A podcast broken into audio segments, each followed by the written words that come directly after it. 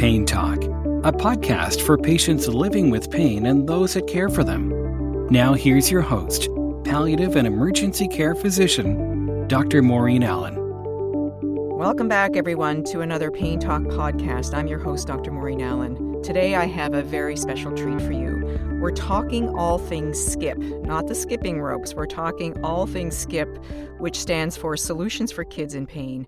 I'm so grateful to have members of the IWK SKIP team and Colleen Haskett, who is a parent of a child living with persistent pain. For listeners not from Nova Scotia, the IWK is our pediatric hospital that provides health care to kids and their families in the Atlantic Canada region. It's a big area. So I'd like to introduce Dr. Alan Finley, Erin Aubrey, and Colleen Haskett. Thank you. Thank you. Thank you. So maybe what we'll do is uh, get you to. We'll start by getting you to tell us a little bit about yourselves and your connection to Skip, and maybe I'll get you to start, Alan. Yeah, hi. I'm uh, an anesthesiologist at the IWK Health Center in, in pediatric anesthesia, and I've been working in pain management for almost 30 years. Uh, I'm the hub lead, so called, for SKIP Solutions for Kids in Pain.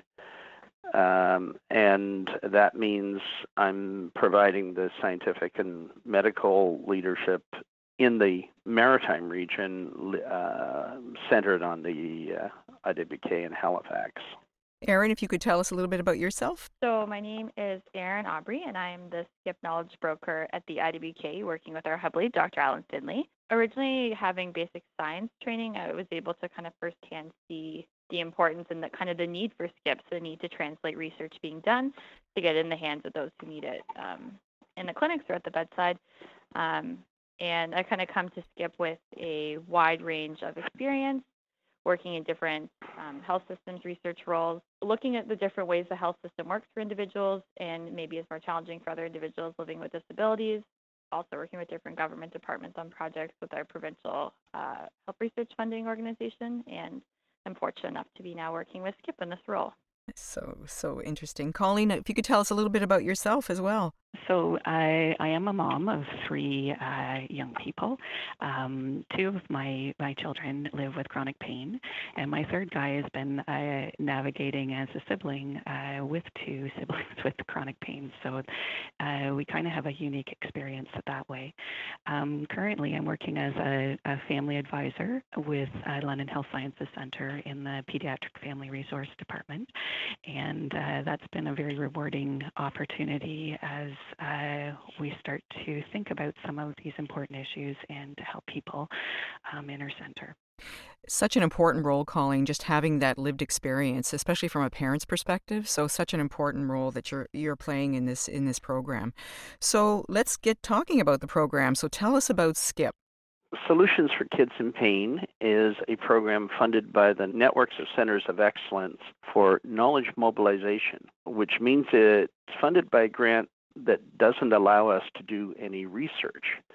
Uh, our premise is that we know enough to change the care of children, and more research clearly needs to be done. But right now, we need to use the knowledge that we already have. So, knowledge mobilization is a way of taking the scientific evidence that already exists about children's pain and how to prevent it and how to treat it and getting it out to clinicians who were working in the in on the ground, so to speak, in hospitals and clinics and offices, and making it available in a way that they can use it to improve the care, and also getting it out to parents and families and patients so that they know what they should be expecting and what needs to be uh, done to help them prevent or treat pain. Much of the pain that children suffer in hospital is actually caused by healthcare staff doing procedures and tests. And of course, that's an extremely important area to cover. There are currently four uh, official hubs uh, one at the IWK Health Center in Halifax, one at Sick Kids in Toronto, one at uh, Stollery Children's in Edmonton, and at the Children's Healthcare Canada, in Ottawa, which is an organization representing 48 healthcare institutions across the country. That's all of the children's hospitals, as well as many of the other hospitals in the country where children are treated. 70% of children are not don't receive their uh, care in a children's uh, hospital. They receive it in regional and, and local hospitals. So it's important to reach out across our region, uh, the Maritimes, uh, uh, and uh, Newfoundland as well, we hope, to establish a community of practice so that people understand and use the knowledge that we already have. It's really interesting, Alan. And, and one of the things that I read, and I don't know, you can correct me on this, is that 33% of the adults that we see who are living with persistent pain actually develop their pain in childhood. Is that is that correct? Would that be reasonable? I think that's probably uh, reasonable. Certainly, we know that one of the key factors in establishing chronic pain is a failure to treat acute pain properly. And that can start at any age. And of course, the younger you are, the more at risk you are of establishing uh, different pathways in the brain and nervous system that uh, promote pain sensitization, increased uh, sensitivity to pain. That can start in the newborn or premature uh, period. So it's really important to address uh, pain prevention in those uh, groups. And I guess when you're saying pain prevention, it's not just the pharmacology that we use; it's also the approach that we use. Would you Would you agree with that? Absolutely, yeah. Yeah. It's um, treating and preventing pain involves using distraction, psychological methods, uh, physical uh, methods and attention, and of course, uh, medications as well. But it also involves thinking about what we're doing. Uh, do we really need to do that blood test now? Could it wait? Could it be done in combination with something else? Can we avoid a needle poke? So, all of those things come into play and involve not expense or a lot of uh, financial investment, but people having the will and thinking about it. Yeah, exactly. So one of the one of the things that you see in the in the adult literature is that one of the biggest predictors of uh, persistent pain is generally the experience or the meaning of that that pain experience to that individual. And one of the one of the drivers is often that fear, which is around uncertainty or unpredictability of what you're going to do. Um, so is that something that you? It seems to be more preventative, I guess, with kids. We anticipate that this is going to be a painful procedure, and you try and address some of those. Is is that reasonable to think of it that way? We don't somehow think about that in the adults, which is really unfortunate. yeah, uh, we we would not object if these principles uh, extended from children to adult care as well. That would be a good outcome also. It makes total sense. Yeah. So, yeah. Colleen, I'd be interested in, in just bringing you in. I know, Erin, you're there as well, but I'm really interested in, in Colleen's experience around what what her experience was around the clinical setting uh, when her children were coming in. You know, uh, you know, getting a pain. I'm not really sure the journey that your children had in terms of when their pain started, but uh, what was your experience in the healthcare system uh, when you brought your children forward? So I, I think it's important to uh, kind of distinguish a little bit too around what um, the difference between pain. So when my my middle guy Benjamin uh, broke his arm, we we knew what to do. We you know bundled him up. We brought him to the ER. Um, we had a certain expectation of the system uh, to X-ray to find a cause to treat the cause. Um, but when it comes to chronic pain, that changes the rules uh, significantly.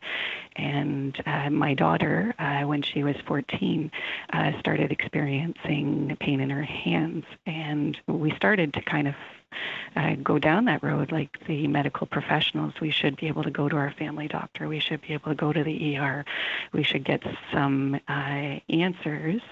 Um, but uh, we would go and have uh, an x ray done, and we would learn that there was nothing visible there. um, but the pain still persisted. We would try medications, and the pain persisted in different ways. Um, so we had a lot of not great experiences uh, with the system in trying to, to learn about how pain was uh, affecting her. Um, Sarah was diagnosed with Ehlers-Danlos syndrome, and uh, that uh, diagnosis kind of changed our perception of of pain management. Um, and then we were once we had gone through a number of medical appointments, specialist appointments, um, you can appreciate for her and for us uh, coming out without a bunch of an- answers on how to um, help her with that pain, uh, how discouraging and unsettling that would be as a family. Um, and somewhere through all of that, someone referred us to the pediatric chronic pain team. And I know we were, my daughter, I can, I can say uh, both of us were very hesitant when we got there because we had, hadn't had a, lot of uh, really good experience in coming away with answers. But for the first time when we went to that team meeting, um, she felt heard. It wasn't just about listening to um, lab results. It wasn't about listening to um, the here and the now. It was about really hearing her story um, and not having any judgment around that and just taking it at you're in pain and how can we help. Um, so that was really key, a key turning point for us because uh, she spent um, probably a half of her uh, final year in high school at home rather than at, uh, participating in, in normal, regular, everyday kid stuff. Um, and it was really at that time that we when we were heard that Sarah came and said, I think I'd like to um, go to school in Halifax. that we went, oh, okay. Um, let's not just make an easy transition from youth to adult care uh, or you know uh, high school to post-secondary. Let's just throw in a whole couple of provinces away and figure that all out. Um, and i think it would have been really easy for us to just say no that's no you can't get out of bed. And how will we do this but instead with that support and that knowledge behind us that it doesn't have to hurt. Like we can work through this. That we got on that plane and we started to explore what that might look like for her. And it's not perfect. It's we've been four years almost uh, but she's there and she's at school and she's getting it done and we're pretty proud of her so, you know, you bring up a couple of really important points. And, you know, when I'm talking to, I was actually involved in a conference this weekend and we were talking about how limited the pharmacology is, but how powerful our ability to listen and to acknowledge. Um, so that, and it sort of comes through in your, uh, in your discussion. And uh, so how did you get connected to Skip? How did you, did, did, this is something that sort of happened when you went to Halifax or did you, did someone direct you in that area or? Well, it's, it's an interesting story because I, you know, we've shared our journey um, both locally here uh, at the. There was a It Doesn't Have to Hurt conference, um, and that's where I met uh, Dr. Chambers, um, and we told our story. Uh, and as we have learned about services in Halifax, we've kind of followed that through on social media as well, um, that whole initiative. And uh, when, while supporting my daughter uh, in Halifax, I said, "Hey, I'm going to be in, be here. I'd like to learn more." So that's mm-hmm. amazing. Cool. Um, and made that connection uh, to the team. But really, it is it's around that social media piece and mm-hmm. really getting uh, more information around it in that way. Interesting, yeah. So, Erin, I'm just curious about uh, what these uh, knowledge mobilization tools are. So, so Colleen kind of, I think, is talking a little bit about those. But if you could kind of expand that. Yeah.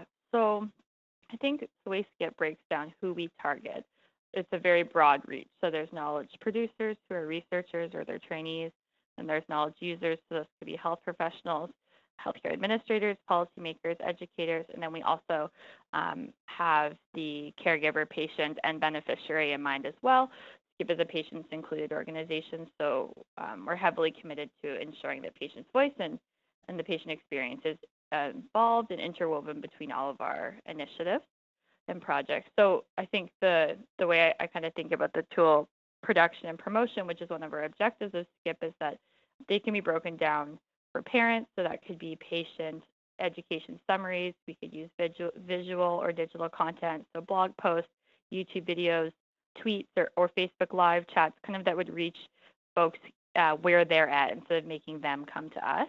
And then there could be different knowledge mobilization tools for healthcare professionals. So these could be point of care tools, so clinical checklists, clinical guidelines, um, short summaries uh, that would cite the different evidence base in those fields. Could, they could also be original studies or um, reviews of, of original studies and also bring together healthcare professionals on social networking platforms to share and mobilize knowledge amongst themselves, so to kind of create a community of practice. And then also for administrators, um, the tools that, that, that we've thought of are and, and are working towards mobilizing are templated policies and protocols and evidence briefs for decision makers and working with with our partners, for example, the Health Standards Organization, to create a new um, pediatric pain accreditation standard, um, which is quite exciting. Yeah, that that actually drew me in, and I know that uh, when we were talking about the kind of questions to ask, that we wanted to look at that a little bit later. But I think it's a really, really. I mean, I jumped at that in, initially because I know what it's like to work in a small community, and uh, right now there's lots of changes in Nova Scotia for people that are not from the area, just in terms of how the healthcare is being delivered in our communities. But what it does, it refocuses the energy in that small community to something good. So I love the concept of Childkind certification or the accreditation piece. Um, so it, it is something I think that I'd love to maybe Alan or, or Erin later on in another podcast we can talk a little bit more about because I do think that that information can be very helpful for rural communities. And so in in that vein though, just how do you see this rolling out into the rural communities? Skip although as we are relatively new, we're kind of working things out. Initially, um, it is thought of being a hub and spoke model. So as, as Alan mentioned, he's the IWK hub. So uh, him and I being located at the IWK have a maritime facing outreach, and then we have folks across the country doing that as well. So our Western Hub lead um, at uh, Stollery Children's Hospital in Edmonton, and then Toronto Sick Kids in more of our central, in more of our central location. And the idea is that we are located and embedded within these healthcare institutions, which is great to have these um, close connections with experts such as Dr. Finley, um, but we're able to reach out into the community to speak with folks in New Brunswick or in PEI who are interested in potentially working with an institution like the IWK or SickKids who has this massive resource and knowledge base there to uh, knowledge share, to so, share clinical protocols or guidelines, or have a, a, knowledge sharing conference or a workshop event where our experts can meet with their experts and can discuss best practice. And so um, I don't think there's one way that it can be rolled out in the community. I think it, it is going to be different, uh, whether that's in Northern Ontario working with our um, Sick Kids knowledge broker there, or whether it's heading over to PEI to connect with the folks there. I think what's really unique in um, our strength with Skip is, is, we're able to kind of tailor the asks based on um, where in the community or different regions that's coming from. Yeah, exactly right. The needs in different places are always different, but the important uh, thing will be to have individuals in different hospitals in each area, each community, who are willing to be the local champions and uh, be the conduits as well for information that we can help. Yeah, absolutely. Um, I just find that the idea of, of certification and, and meeting accreditation standards really gets the institution more focused, and, and really people that feel very passionate about this kind of work really get mobilized, uh, especially in these small communities. So, Colleen, I'm just wondering how would have Skipped have impacted your family's experience if you had been involved prior to that journey that you went through within the system? I think uh, for us, again, it's we had kind of an idea of how to manage pain for for our kids. Uh, you, know, your kid falls, scrapes their knee, you put a band aid on it. Um, we didn't really have anything, any takeaway on how to manage long term pain. Um, and we, kind of got it all i wouldn't say all wrong because we were doing the best that we could but you know and normal thing would be if you're in pain would be to rest uh, whatever's in pain and it will start to get better. Um, but that did for us that didn't work. And uh, with chronic pain uh, the more you kind of rest it then it kind of leads to that spiral of um, if your hand hurts you know maybe use it less. If you can't get to work school's important. Get to if you can't get to school for a whole day then get to school for part of a day and that spiral for us was was huge and and we needed to figure out ways to get out of that um, to be the most help and I I think that we would have got there a lot quicker had more people known um, how to give us those tools and to how to maybe use them in a more meaningful way. What's interesting, so you talk about the, the rest piece. Now, in the adult uh, arena, often what I find will often uh, create sort of a spiral for adults living with persistent pain is often these work hardening programs. So they're being pushed when it doesn't feel safe when there's a lot of uncertainty. So I'll find that this this push push push can actually do almost the same thing as that too much rest. So that that fine that fine sort of balance between feeling safe when you move, but also needing to move, I think is so important. Right. Yeah. Um, right, for sure. Yeah. So, uh, so what, what, how would you, uh, what, what advice would you give parents who are interested in learning more about Skip and how they can get involved? I think uh, really the best thing always is to ask questions.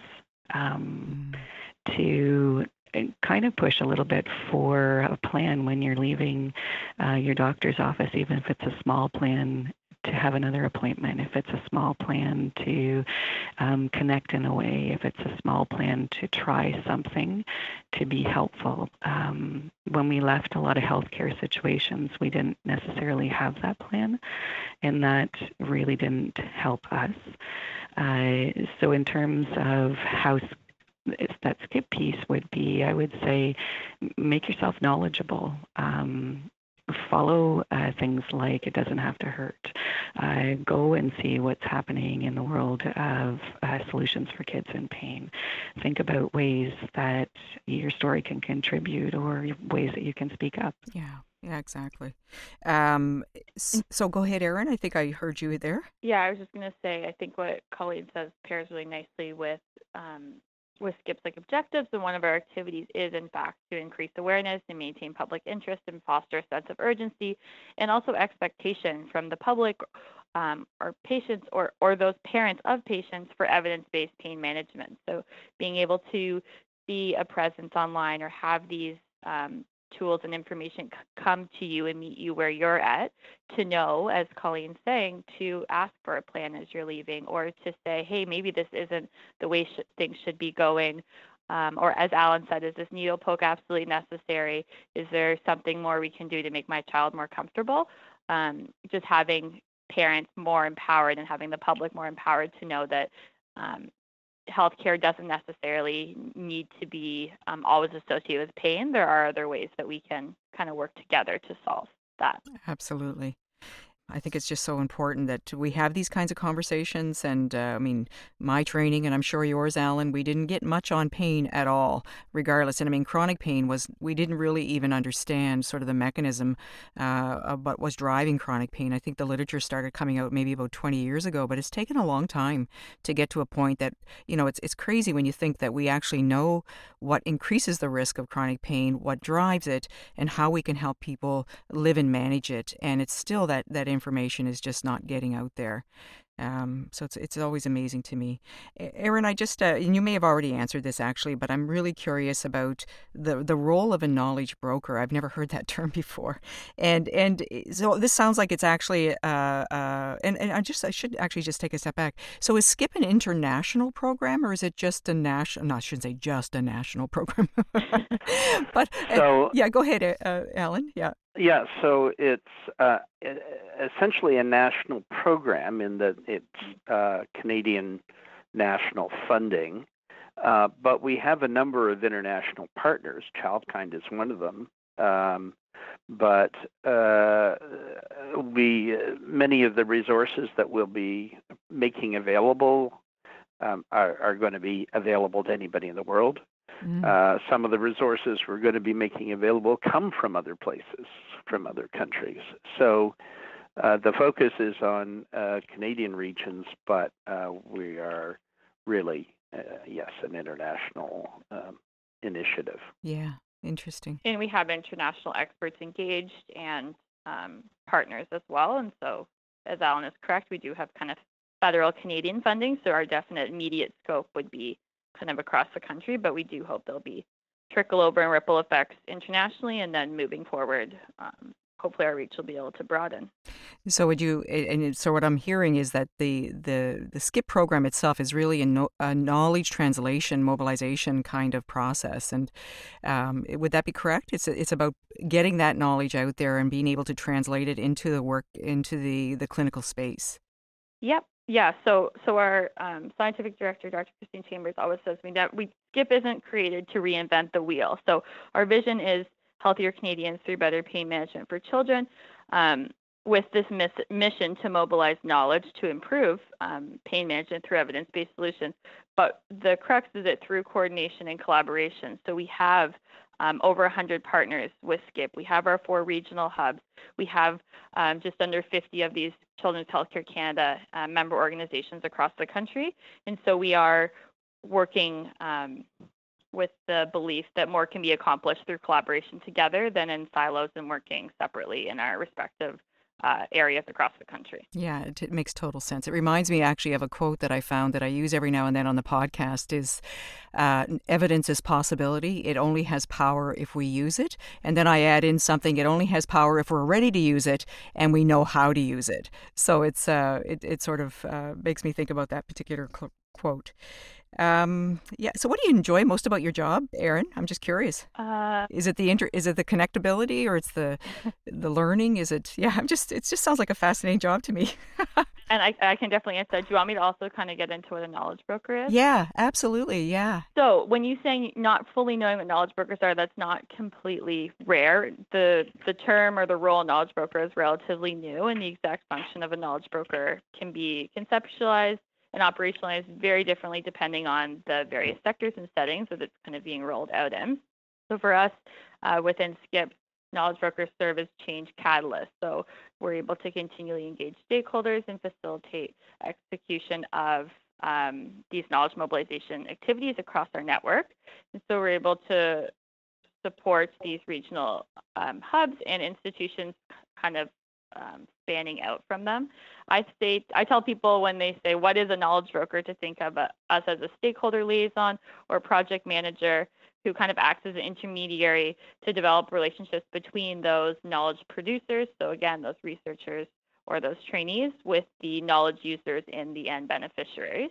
Uh, I think what I love the most about my job, and I find very fortunate, is that I get to meet, learn from, and work with such a diverse pool of amazing stakeholders and experts all across the, the board because we have partners kind of in every sector, um, all the way from federal government to uh, regional clinical experts and, and world leading clinical experts such as Dr. Finley, but then also being able to have those interactions and ensure we incorporate such important perspectives such as Colleen um, and have those stories and perspectives guiding our important projects and conversations um, throughout um, all of the work we do. And so I think that's that's my favorite, just being able to interface with, with so many different people and, and every day is different. And I think having that also that end why as being to better pediatric pain management across the country and beyond, I think is, is pretty awesome to be able to say.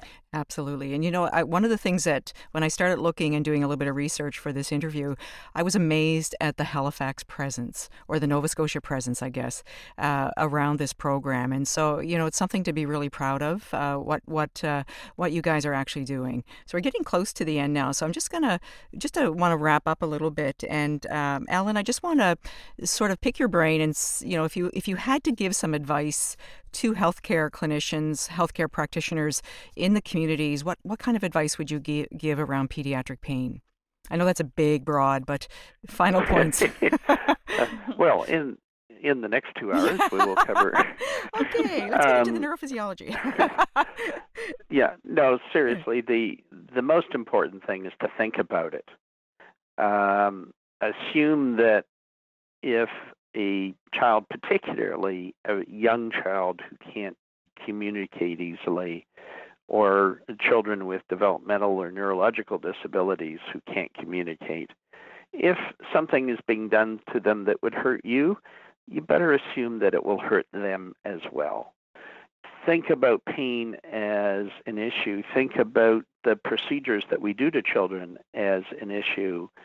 Um, plan ahead. Use the topical anesthetics, the uh, other uh, uh, pain relieving techniques that we know about to prevent pain or to treat pain before you do some procedure to a child instead of afterwards. Be aware and think about it. That's the main take home message.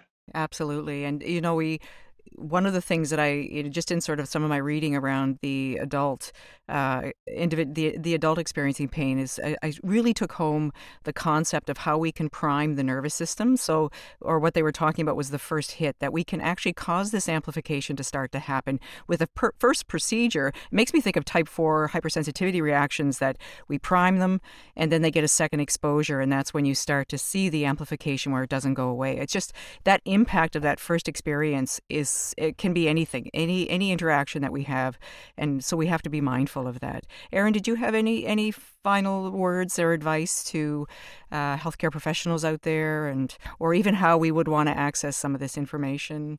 So I think um, in order to like to find us, I think is is a great way. So Skip is very engaged on social media, so Facebook, Twitter, Instagram, um, and so we can be found at at Kids in Pain and um, we love hearing stories and having it's flu shot season so a lot of folks are out there getting their flu shot and then sharing their posts with the hashtag it doesn't have to hurt.